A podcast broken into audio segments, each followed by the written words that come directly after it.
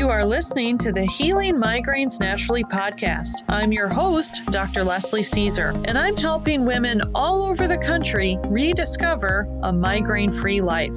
Today, I'm talking to Mary, who runs our awesome Facebook community, about the question a lot of people ask Is my trauma causing my migraines? Welcome, Mary. How are you today? I'm doing awesome. It's a beautiful morning here. It's kind of it's a little gray. Like there's not much sunshine out there, but I am a big fan of the storm. I know most migraine people aren't, but it looks super pretty and ready to rain. So Oh, awesome. We we're rainy here this morning too. That's funny. Coincidence. I'm like we we all need it, you know? So I'm kind of like I'm I'm ready to just go out and stand in the rain, go dance in the rain. So, how's everything going with you? Good. Moving through the summer here. Can't believe how fast it goes. It really does. I'm like, how is it already mid July? This is not okay. so, so with the trauma thing, I'm sitting here going, are we talking about physical trauma or emotional trauma or, you know, big T trauma, little t trauma, all of the things? What are we defining as trauma today? Yeah, great question. So, my intention with the word trauma was to talk about trauma that's occurring on the mental and emotional side of us not physical trauma like an accident or injury, things like that, but more trauma that's occurring on the mental and emotional side, and perhaps even on the spiritual side. Oh, that makes sense. We did talk about head trauma once. If anybody wants to refer back to that, I can put that in the show notes. So, yeah, great idea. Yeah, we did do that podcast episode on head injuries. Mm-hmm. Yeah, that would be a physical trauma. Okay, cool. Yeah, let's talk about the emotional and spiritual kind. Yeah. So it's interesting as many people listening, you might be part of our migraine Facebook group called Healing Migraines Naturally with Leslie Sieser and ND. But it's interesting. This question, you don't see it come up that frequently in the Facebook group. What do you think, Mary? I would agree. I do. I would think it's hard for people to either be vulnerable enough to post those kinds of things but also connect that to their migraines. I mean, we talked about before that we tend to keep like our physical and emotional selves kind of separated in our heads. So I think it would probably be more challenging or a little more outside the box to think of emotional trauma connected to our migraines? Yeah, I think most of the questions revolve around has, you know, what experience have people had with a certain medication or certain natural supplement or a device, you know, like a Cefaly device, something like that. People asking questions around diets, things like that. But occasionally we will get a question around this topic, but it's not brought up very frequently. And so I really wanted to talk about this on the podcast because it's a very crucial aspect of migraines.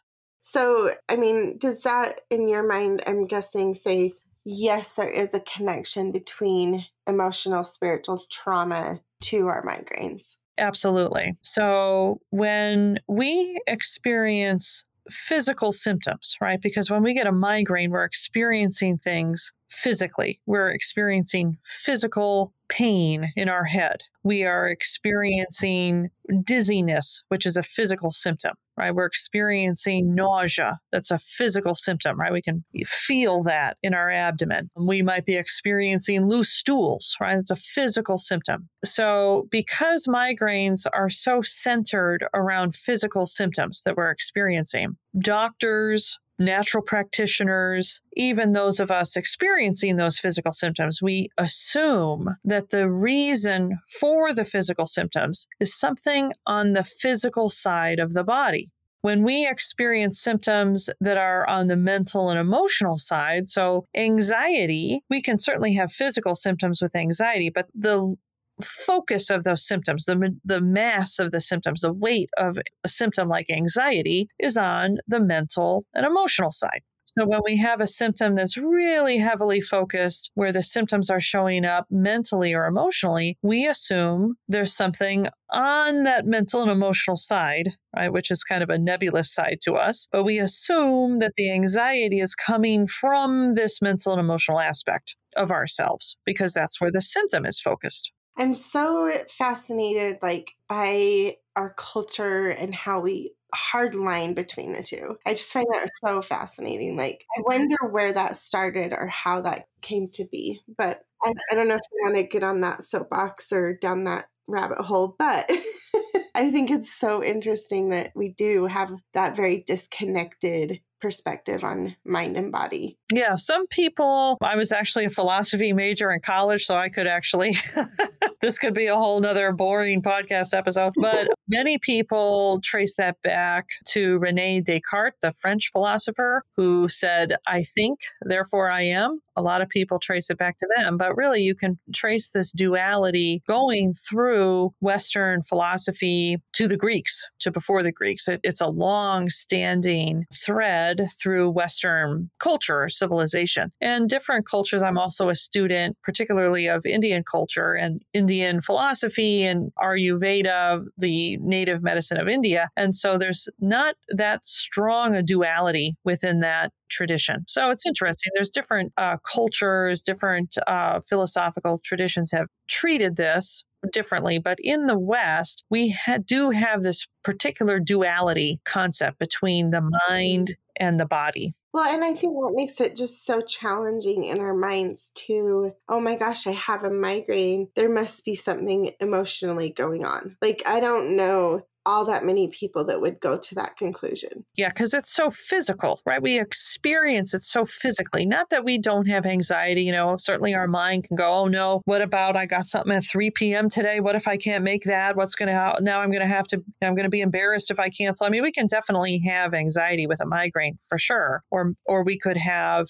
other mental symptoms like brain fog or things like that. But predominantly, right, the meat of the symptoms, the weight of the symptoms are really on the physical side. And so we assume that there's something physically wrong. And so this drives, again, kind of going back to some of the typical questions we see in the Facebook group, right? This drives a lot of questions around like my pillow. Do I have the right pillow? Right. Because if I'm waking up every morning and, you know, my neck hurts and the back of my head hurts, well, what's physically touching my neck and the back of my head all night long? My pillow. So this is kind of where our mind goes, right? Because our mind is is wired, is designed to figure out why we are in pain so that we can get out of the pain stop doing what's causing the pain or avoid the pain or or whatnot this this is a protective mechanism that the mind activates and so this gets kicked off when we have a migraine but the mind is going to focus on physical things causing it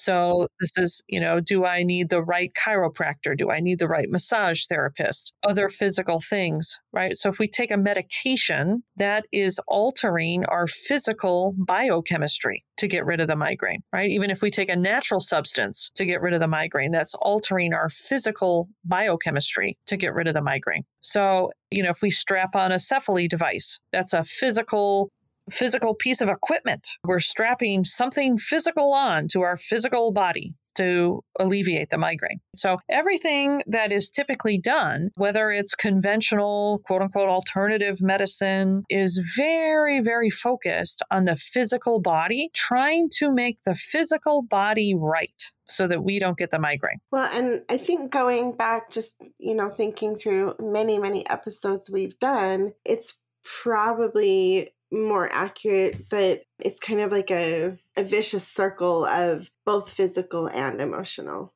Like the more you're trying to solve your physical problems, that causes more stress, which more, you know what I mean? Like, can actually make the migraines worse or vice versa. Like, if you're struggling with emotions on some level, even if they're, you know, buried deep down and you don't even notice, right? Like, then you're mm-hmm. going to get more migraines and fight it physically. So, I, I think it definitely is a, a vicious cycle. So, what is actually true is there is not this wall between our physical body and our mental and emotional and spiritual aspect. Everything is totally intermingled.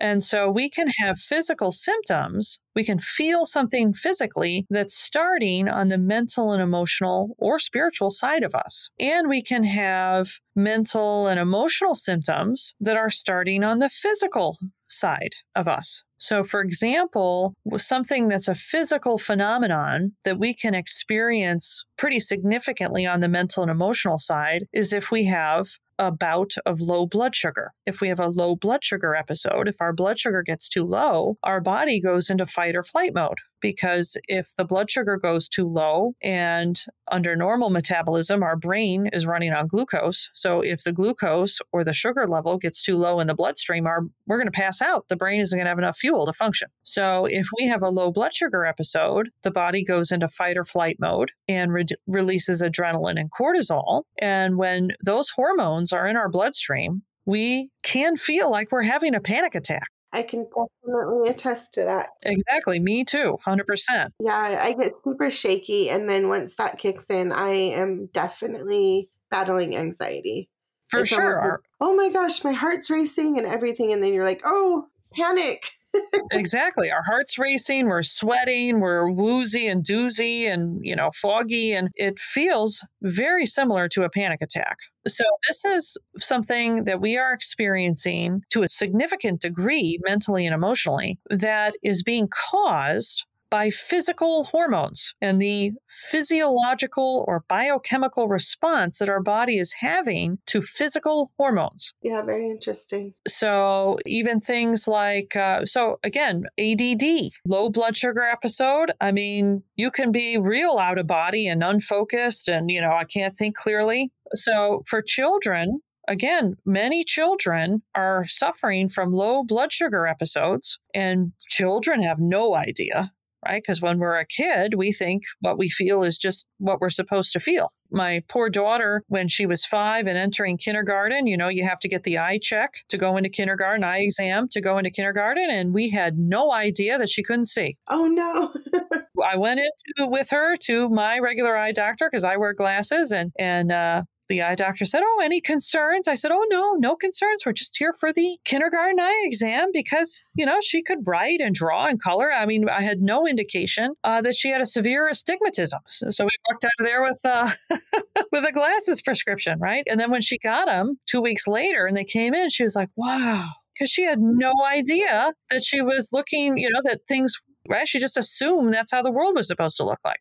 Yeah, that must have been really interesting for her to have such a huge perspective shift there. So, you know, ADD is something I, I'll get on my soapbox a little bit here, Mary. I hope you don't mind. But, you know, ADD is something that's rampant in children these days, but you can have low blood sugar episodes and not be able to focus. oh, for sure. Yeah. For sure, right? So we can definitely experience things on the mental side, right? ADD, right? If we cannot focus, that is a mental symptom. So we can experience symptoms that are very focused on the mental and emotional side that are being generated by physical, biochemical realities in the physical body. There's no barrier there. And then similarly, we can have things that are starting on the mental and emotional side that we're feeling physically. So if we have mental and emotional pain caused by experiences that we have been through, why is it such a stretch to think that we would not have physical pain? I think the one one thing that we have connected to physical pain is probably stress. As far as emotional, I think it's pretty common for people to go, "Oh, I'm stressed out. I need to go get a massage because my neck's all or my shoulders." Like that's one thing I do see people connecting physical, emotional, but not very often. Very many other physical things are attributed back. I don't know. I don't hear it Yes, for sure because if we yeah, many people will say, yeah, you know what, if if I have a conflict with a loved one, I'm very likely to get a migraine, right? It's like the stress of that conflict can be enough of a drain on their vitality or a stress on their vitality that it puts them into their migraine zone. And if you're new to the podcast, check out some of our other podcasts on resiliency and vitality and what I call the third principle. So, yes, and we can make that correlation or we can make that connection because it's so immediate. I had the argument and then the next day I had the migraine. It's pretty obvious. The problem is when people experience, if we can use the word trauma. So by this, I mean, if people were, you know, when they were a child, they were in a dysfunctional family environment. And that could be a broad range of things, okay? But just sort of a general dysfunctional family environment that can generate what I would call trauma in this case, okay? And we'll talk about how the trauma is generated or what trauma is more specifically, but I want to kind of lay this out. So, this can be generated if people have the experience of being raised in a dysfunctional family or people can experience things that we typically call trauma, like perhaps they were sexually abused, physically abused, mentally abused, emotionally abused, right? Typically, culturally, we call those things trauma. Right. We say, well, that person has a trauma history. But dysfunctional family background, I think, is important to put into this category. Um, well, it never occurred to me like years ago before people started talking about big trauma T big T trauma and little T trauma you know that there could be a difference. Like big T trauma could be like you said a major abuse situation. Little T trauma might be more like occasional bullying at school. Both are traumatic just in different ways and in different I guess levels I don't like comparing traumas though overall. I'm like, just because, uh, you know, the old saying, you can drown in two inches of water just like you can drown in a pool. It doesn't make sense to compare traumas, but I think for this podcast purpose, it's important to point out there's lots of different types of trauma and they can all affect you, period. No, you're right. I have had clients where they were bullied in, you know, junior high, high school, and that has had an impact on their health and is you know, was part of the reason, not the entire reason, but part of the reason why they were getting migraines. Absolutely. And sometimes little trauma can be just like witnessing somebody else going through something horrific. Like um, when I was in my 20s, my ex husband's family lost a child. And I wasn't right in the middle of it because we were getting divorced, but that did leave a significant impact on me for sure. You know what I mean? So there's so many varieties of ways, unfortunately. and we can experience things that are very traumatic that generate a similar phenomenon in the unconscious. So we can have a loss, right? We can lose a loved one. We could have a severe, you know, a very severe illness, right? So many times people are traumatized because they are a cancer survivor and the treatment for the cancer was so so debilitating, so traumatic in that way. So we can experience sort of under this trauma umbrella right? There can be things that we typically think of as trauma. Our dysfunctional family dynamics are very important to consider. And then these other life events that happen to us can be, you know, are under that trauma umbrella.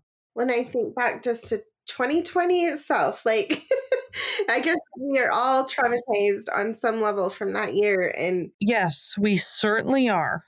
Yeah, and it's not like for me, I didn't get COVID till 2022. So I didn't personally go through COVID back then, but the whole entire situation was traumatic for all of us. Absolutely. Anyway, we could make a big long list if we wanted to, but I'll continue to the next point.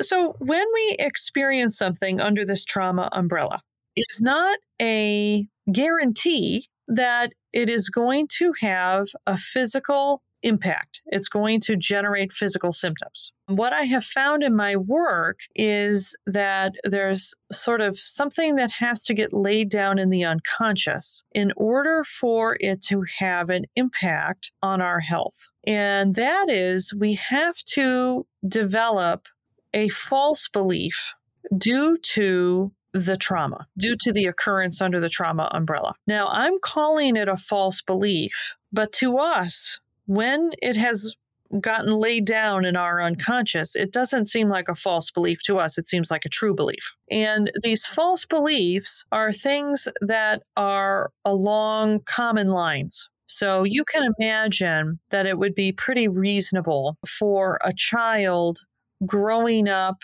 in dysfunctional family environment where let's say one of the parents was very very critical and belittling in the criticism right not a constructive criticism environment but a shaming criticism a belittling cr- criticism environment it would be very reasonable, right? We could we could imagine that that child might develop the false belief that they are inherently defective in some way. And so, to the child that starts to develop this unconscious belief, it's not going to feel false to them. It's going to feel 100% true on an unconscious level. Well, and because it's unconscious, it's not even something you're aware of, and that makes it hard to analyze. So, like, if you have this deep you know, down in the depths of your soul belief that you're defective, but you don't even know that thought is there, you can't bring it up and say, oh, that's ridiculous. Of course I'm not defective because you can't address something that's not conscious. So in there, and there's not a lot of power that you have over it until you can make it more conscious. What is that old philosopher, or not? Maybe it was a psychologist that said something about having to bring things conscious before you can. I can't think of how it's worded, but having to bring things conscious before you can actually deal with it. Mm-hmm.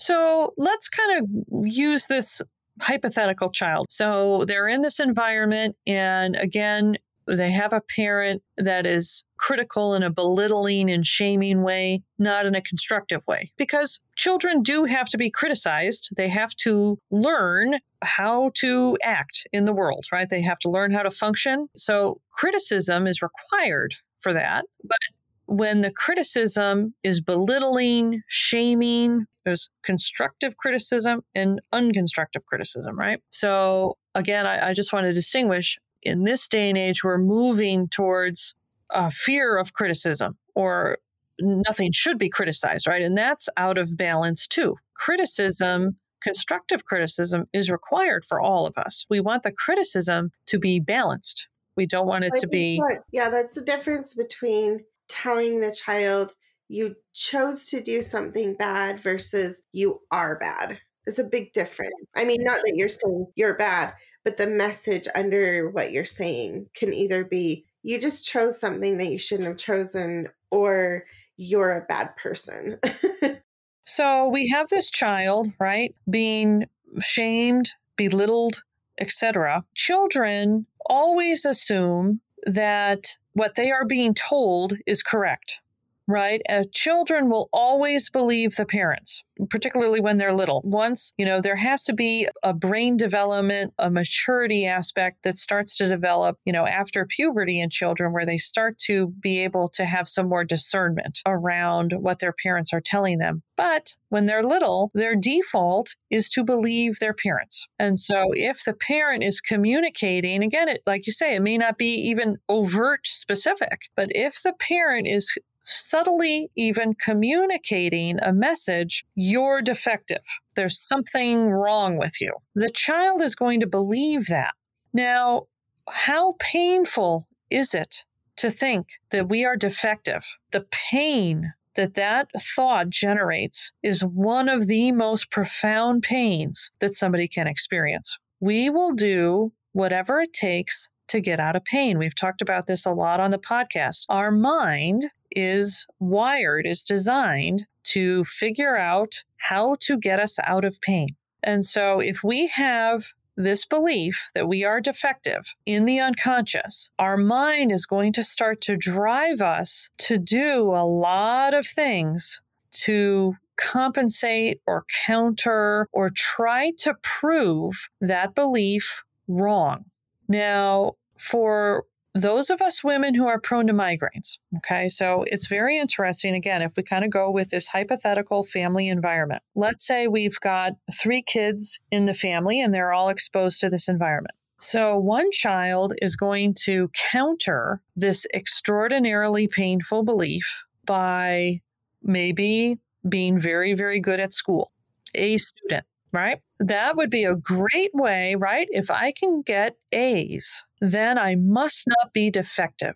They might excel at athletics. Well, if I can get on the varsity, you know, if I can get the uh, trophies, if I can get on the uh, A team, if I can do this and that, then I can't be defective. And so many of you might relate to this because it's this child that grows up to be prone to migraines. If they're going to be prone to migraines, it's this one of the three children in the household that's going to get the migraines. I find that so interesting because if if migraines were a physical only thing, you would think that all three children would be prone to migraines, but where it, it's also emotional, it's that like you said that type A always trying to improve and never stopping and the ones that work hard and have you know serve everybody on and on and on those are the ones who suffer from migraines. Then we have another and usually it's the oldest that will take that'll cope with this very very painful belief that they are defective. It's usually the oldest that will take that tactic not always but usually. And then we have the second child coping with this very very painful belief by fleeing running away from it. If I can get as far away from this belief as possible, this will be the child that grows up to be an adult where they're, you know, we really don't hear that much from them. They don't come around. That makes me sad. but it's a fleeing coping mechanism and you will see that then as an adult many times they will be have difficulty you know no job is good enough no relationship is good enough right the fleeing coping mechanism you can see that repeated uh, many times this is the middle child but again not always I have a typical middle child in that he's like the total peacemaker. He's such a like whatever it takes to make everybody happy and peaceful. But I'm He's not quite in the fleeing, so now I'm a little freaked out.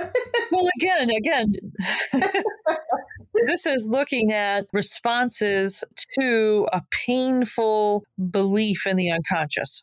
Like this is not I'm not traumatizing my children. I don't want to traumatize you, Mary, with this conversation. Okay, hold up, people. We gotta pause a second. I need to go do some therapy first. No, I know, right? No, I'm, I'm really just like really thinking through the family order theory, and like it is interesting that I like isn't it weird that every family has the peacemaker? Every family has a goat, the scapegoat. Every family has the overachiever. I think and when you have you know more children or less children or even a single child it's just interesting how that plays out. So sorry i always when you talk i always go into like oh yeah that sounds just like one of my kids or And just to clarify, right there, there are personality characteristics that have been shown, you know, more associated with people with different birth order. But this, what I'm talking about really specifically, is this response to these painful unconscious beliefs. But I love you, Mary, because you and I are both moms, and we moms, right? We're always thinking like, what have I done to screw up my children? because you know here's the thing i mean i studied psychology and i've taught parenting classes for quite a while and I used to joke with my clients, like, look, we all screw up our kids. It's just on a level of like how much and in what way, because we're right. human. you know, so like no one's getting out of parenting perfectly. No one's getting out of being a parent without having some sort of like, dang, I wish I had done something different. So it's just interesting. Okay, okay, I'll be quiet now. And you no, no, about- I just no. I'm glad you brought this up because anybody listening, if you have, you know, if you have a child and the oldest, your oldest child is an overachiever, that does not mean that you have traumatized them, right? You have not that broken is right. That is yeah. a typical characteristic of the firstborn. That's why when they have, when they're trying to cope with a very, very painful unconscious belief, if they're the first in the birth order, they they have a tendency towards towards coping with it in that way because the firstborn has a tendency in general, the personality type in general is correlated with that. So if you have an overachiever child, it does not necessarily mean that they are struggling with a extraordinarily painful unconscious belief that you are responsible for. I'm just we're just going to put that disclaimer out there right now. yeah, let's add more trauma on the the women who are already struggling. right? Is anybody getting now a migraine just listening to this? Right. Now I'm a bad mom on top of everything else. Yeah. So, yeah, so we have that middle child, right? Typically, they will flee. Okay, they will flee the painful unconscious belief. And then we have the third child in this hypothetical situation. The third child, many times, will self destruct. They will make the unconscious belief to be true. And that is, it's a coping mechanism in a way, right? Well, if you think I am, let me show you it's sort of it's that type of a coping mechanism with that unconscious belief it's like oh well you think i'm defective let me show you defective let me show you how much I'm. Yeah, just how defective. So that is that can be another coping mechanism. So for those of us that are prone to migraines, we are typically, if we have an unconscious painful belief, we are the ones that are kind of trying to prove our way out of that unconscious belief. We are the ones that are prone to migraines. And I, it's funny, I see this with my clients. You know, I will have clients where, you know, they're the ones getting the migraines. They had, you know, they had a dysfunctional family background and they're the ones getting the migraines. And, you know, I've had many clients say to me, you know, my sister, my younger sister, you know, she's recovering alcoholic. She was in jail, you know, for five years. You know, I mean, just kind of like, you know, I'm kind of exaggerating here, but, you know, this, this type of thing, right? And she she hasn't gotten a migraine a day in her life. And she's you know treats her body doing drugs or alcohol you know whatever doesn't take any care of her body or she's doing all you know she stole money from my parents you know wrote bad checks you know what whatever it is right? And she hasn't had a migraine or day in her life you know uh, vice president and i eat organic and you know three great children that are excelling in school and i'm debilitated. It's a pretty common refrain. Yeah that just is goes to show you, you know, that it isn't something that you're def- like like going back to the defective thing because your migraines we do see I'm sorry, I'm all over the place. My thoughts are jumping. But we do see in the group comments like, you know, why am I like this? I feel like I'm broken, kind of a thing. You know, you can't be much more of a devoted person and working hard and all of that. And you're still getting migraines. If that doesn't tell you that it's not you you being broken, I don't know what does. Do you know what I mean? Right. It's not something on the physical side, right? People have exhausted every option on the physical side. What does that tell you? It's not being generated on the physical side. Well, and I guess my point too is even on the emotional side, you know, you can't say that you're defective because you were doing everything in your power to be an amazing human, but you're still getting migraines. You know what I'm saying? Like, you're not a bad human. There's nothing wrong with you as a person, but there are things to change. Does that make sense? Yes, exactly. So, like I say, the, the common general theme that gets laid down in our unconscious when we have experienced something under the trauma umbrella, it's going to be something along the lines of there's something wrong with me. And, you know, it's going to be in that realm. You know, nobody likes me. I'm being teased in middle middle school. People are, you know, putting slime on my chair. People are they're making fun of me. They're taunting me. They're telling me, you know, my face is ugly. It's highly reasonable that somebody would pick up a belief on the unconscious level that there's something wrong with them. It's a pretty human thing to do. And so it's in the unconscious. It's very, very painful. It's unbelievably painful. And so then we will try to not feel that pain. We're going to do things, we're going to change our life, we're going to do different things to try to not feel that pain of that belief. But those things do not get rid of the belief. They counter the belief, they oppose the belief, they suppress the belief, but they don't get rid of the belief. I have worked with clients, they have reached the pinnacle of success professionally, with their family, with their relationships, their achievements, pinnacle of success. You know, I, I just never feel like I really deserve this, right? Because if we have something in the unconscious, you know, I'm not worthy, I'm defective, there's something wrong with me, right? It doesn't matter how many trophies we get. Well, and like no amount, yeah, no amount of accomplishment is going to prove that wrong in our minds. Like we have to, I guess, I don't even know a good word for it. We have to like recognize that.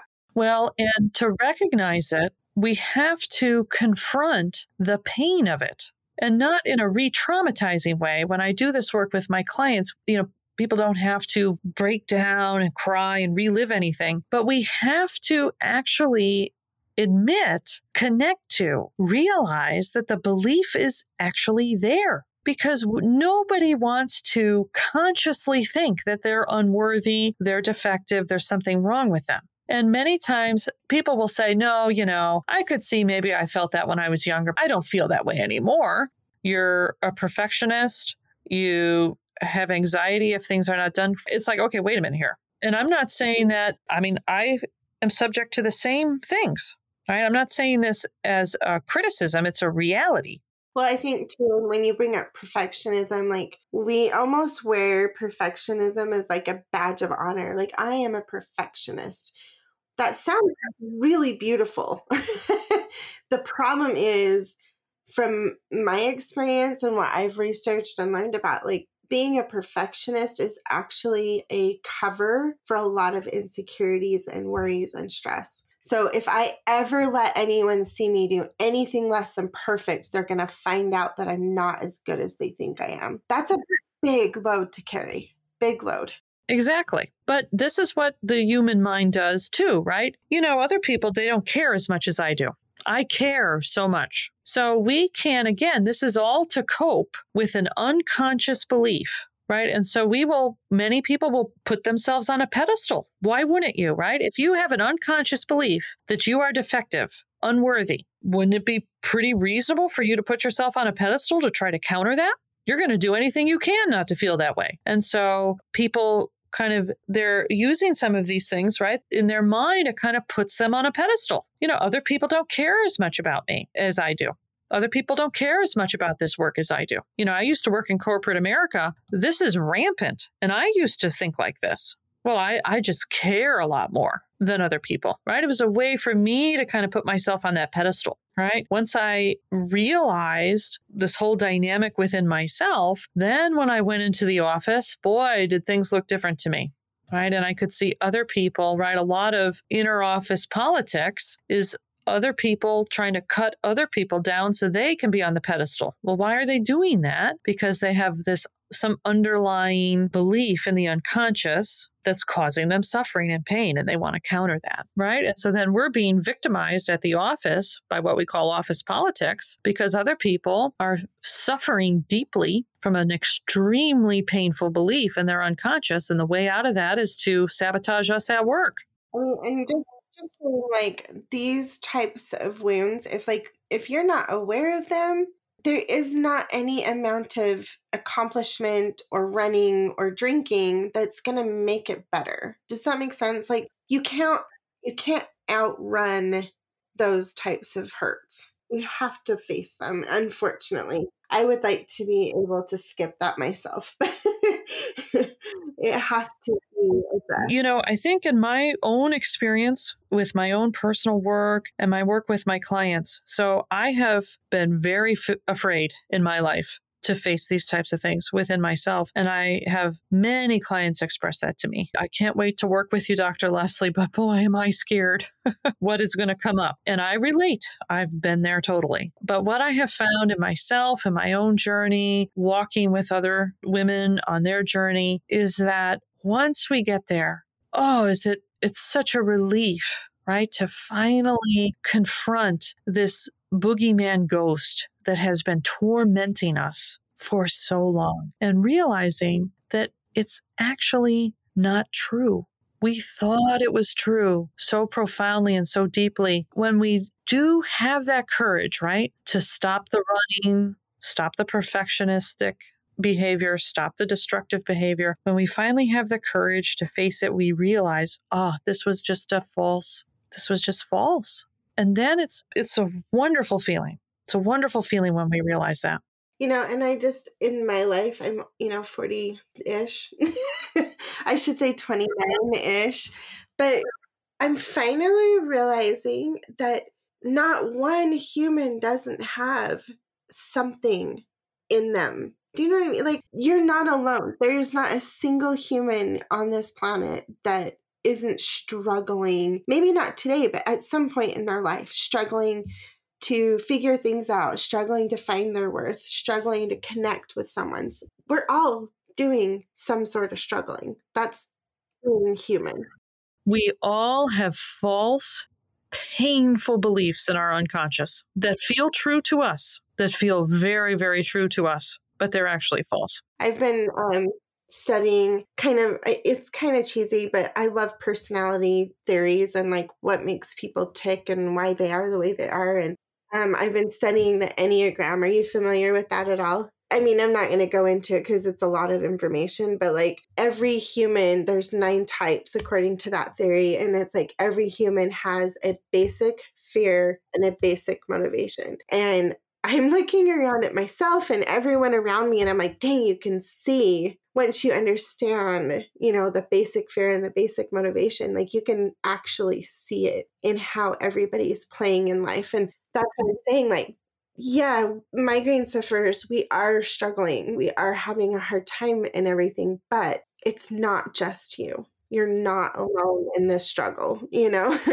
and it's so once we start to get in tune, right, with how these unconscious dynamics play out consciously, right, in our behavior and our uh, thoughts and our emotions and so on. Yes, once we start to understand this, then we can really start to see it in other people, right? Our friends, our family, coworkers, things like that. But it's so hard to see it in ourselves. it's also very painful. Like, I'm not gonna lie. I've been with that studying I've been doing. It's been like you know you see the both sides of the coin. Like, oh, this is a really good character trait that I have, and then you see the underbelly of it and you're like, ah, not loving that part, you know. But we're all in the same boat. Like like I said, there's nine different personality types according to that one theory. And, you know, I see it in my my son. He's uh like for example, he's a very outgoing, fun, exciting, always wants to be doing something. He's very optimistic in general. He's wanting to go out and conquer the world. And all of that's beautiful. But I also see that a lot of that is he's avoiding boredom, he's avoiding loneliness or whatever, you know. So even though he has like these beautiful personality traits, there's also that underside of it where he has to work on, you know, how to deal with boredom, how to deal with loneliness, things. Anyway, I won't keep going, but yeah, we all have the upside and the downside of what we're go- going through in life, you know. So that's my soapbox for the day. so when we are harboring, when we have these painful unconscious beliefs, how does this impact how we feel physically? Again, it's pretty clear to us, right? Like I have a lot of clients, they say, Yeah, you know, I know I have control issues. and they feel the anxiety. And so it's easier for us to see, yeah, you know what, there's something going on here in the unconscious that's generating this control issue, and I feel anxiety. And all of that is on that mental and emotional side, right? That seems very obvious to us. So, how is we are experiencing something physically starting on the mental and emotional side, right? That's like we talked about at the top, that seems impossible to us almost, right? So, again, I want to challenge that. If we are in tremendous pain because of an unconscious belief, why would that not be physical pain? Well, like I said, I think that it's easy for us to go to the stress thing. Like, well, I'm just stressed. So, of course, I have back pain or whatever. It's a little bit harder to go past just stress and connect to migraines. I think it's just well, and people too, they say, well, I'm stressed, so I'm clenching my jaw. Again, we're back in the physical, right? You can have physical pain and not a muscle be tight, right? You can have anxiety and have physical symptoms and not be clenching anywhere, right? Because people say this. I was asleep when the physical pain came on. And I don't think I'm clenching while I'm sleeping right? So you could be, right? But I mean, people kind of know, you know what? I this came on and no physical muscles were clenched. but again, we always like, oh, well, it's the stress causing me to do something physical and then the physical is causing the pain. It doesn't have to be that way. And I know this through my own personal experience with my physically painful migraines and working with hundreds of women and seeing this play out time after time after time. So I think we've like covered the connection really good, but I guess my next thought slash question is, you know, okay, we talk a lot about vitality draining and things like that, and all of these stressors and trauma are draining that vitality. And you said you don't have to go rehash your past and live through all the trauma again, right? So, like, I guess in my head, I'm like, but then what do you do? What do you do? Right, exactly. what is the magic here, Leslie?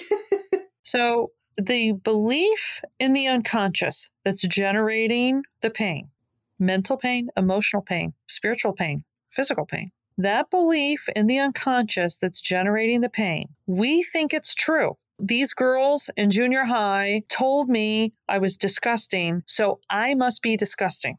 That is the painful belief in the unconscious that seems true to us.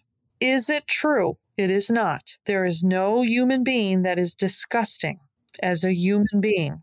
So, what is health? Health is alignment physically, mentally, emotionally, spiritually. If we have a false belief that is out of alignment with reality, health is alignment. If we are out of alignment with reality, we are going to feel it. The nature of reality is structured this way. How else would we know that we are out of alignment with reality unless we had a signal? People can suffer. Uh, let's talk about something on the spiritual side, right? People lose a child.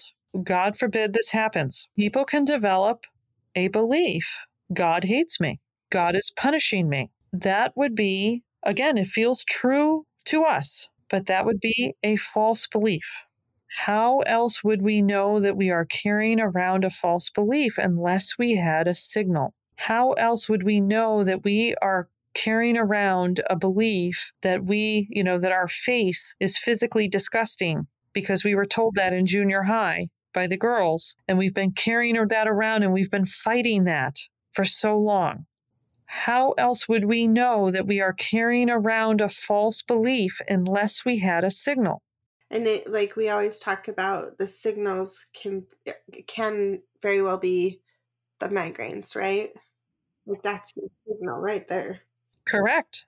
Just like how would we know if we have a nutrient deficiency unless we got a signal from the body. We've talked about this in other podcasts. I talk about this in my free training called The Five Steps to Healing Migraines Naturally. Symptoms are signals. Symptoms are signals that are inviting us to take action so that we can feel better right? How else would we know that we have something out of alignment physically, mentally, emotionally, or spiritually? How would we know unless we had a signal?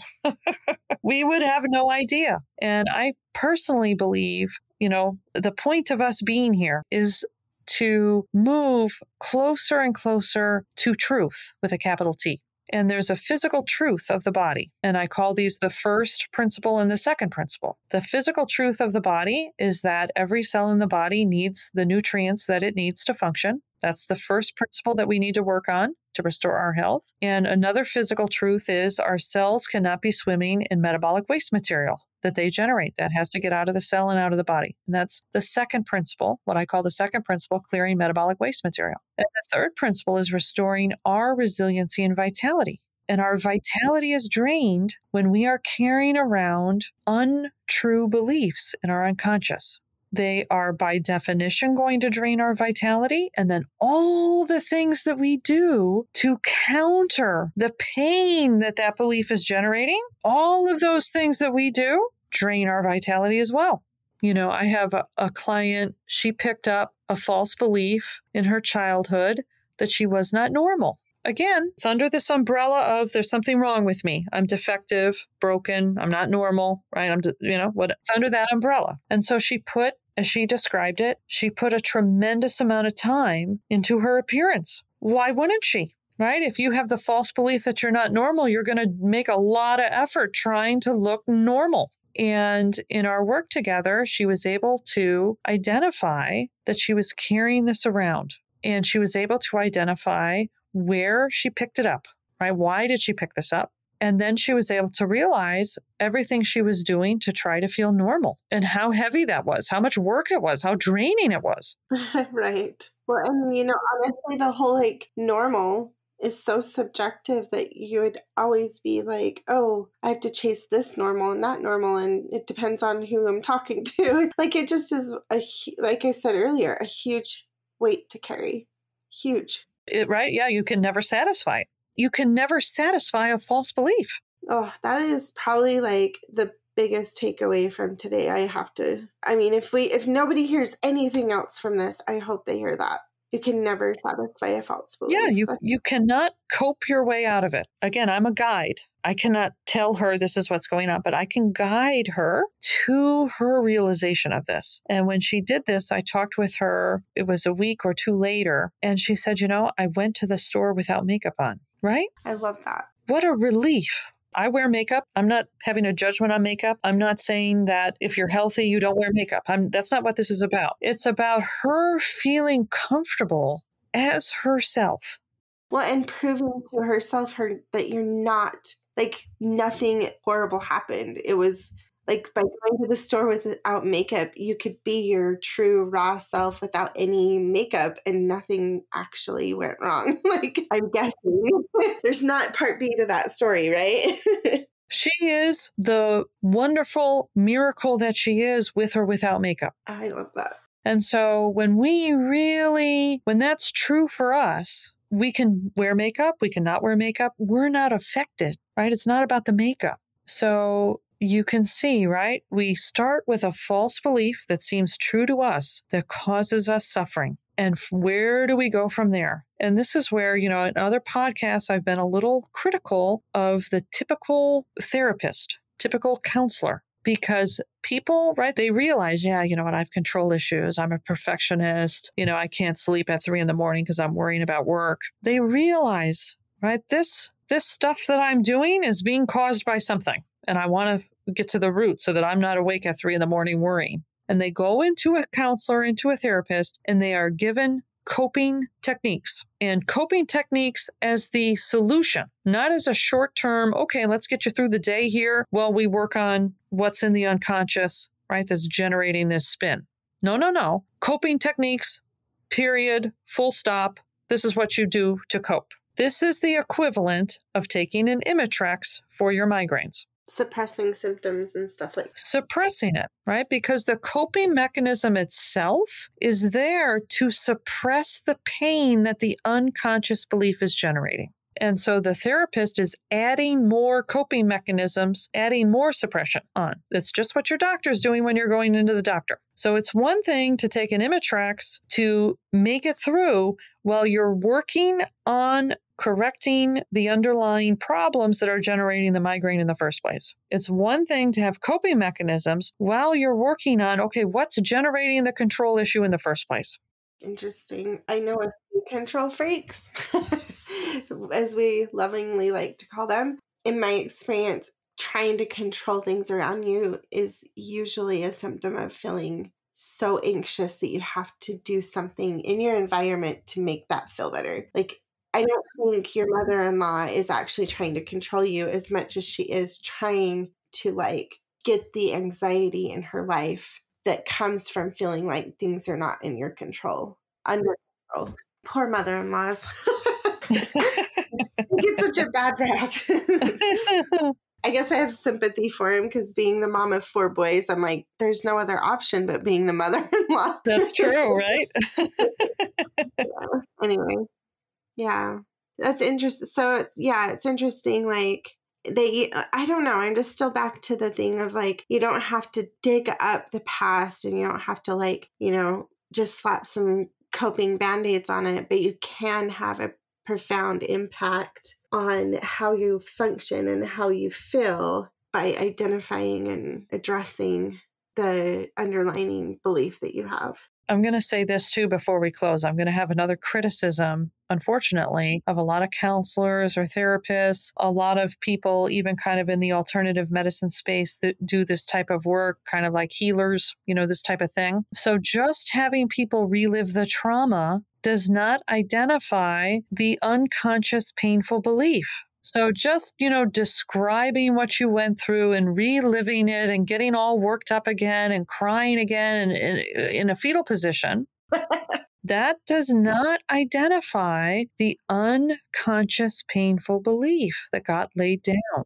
So what I'm describing is something that's very intentional. We're going in with a specific intention. We're not gratuitously, I'll be honest with you, a lot of people who are attracted to being a therapist or quote unquote healer type, you know, people that kind of do this type of stuff, whether it's a, a therapist with a license or an unlicensed, you know, quote unquote healing practitioner, a lot of times people go into that work because they want to hear the drama. There's something about hearing about other people's drama and trauma and suffering that energizes them. I have a theory on that, but I don't know if you, in some ways I think that it's so much easier to deal with other people's problems than our own that it's like I would rather like it's almost it's like almost a coping it through i'm gonna i'm gonna put my own problems on a shelf and not have to deal with them because i'm helping.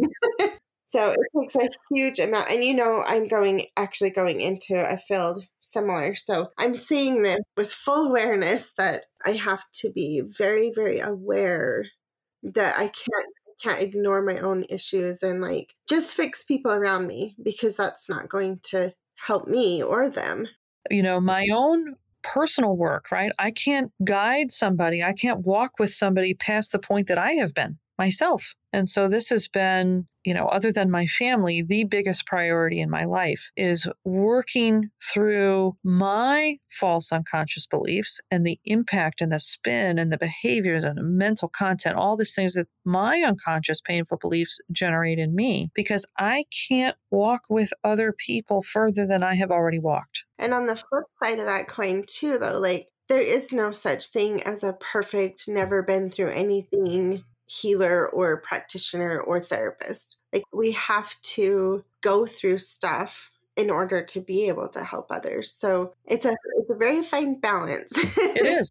My painful unconscious beliefs have been the biggest gift of my life and allow me to do the work that I do. I'm grateful every day for the suffering they've caused me because that suffering motivated me. And now I have, you know, every day I get to help other people I have a tremendous sense of purpose. So I'm grateful every day for the pain and suffering uh, that the unconscious false beliefs that I have picked up in my life. They've served me greatly because I've taken the action around them that I have. So I want people to think about this, right? This process, it's the mean between the extremes, right? We have one extreme where we're just papering over the false unconscious beliefs with coping mechanisms, right? We're trying we're just trying more things to suppress them. And then we have the other side where we're just going over and over staying in the pain and the muck and everything else, right? With and that's it, reliving it right? Having, and even worse, working with someone who is just kind of feeding themselves off of our trauma. This, what we actually need to do is we need to be intentional, know what we're looking for, right? So that we're not going out of balance on either one of those sides.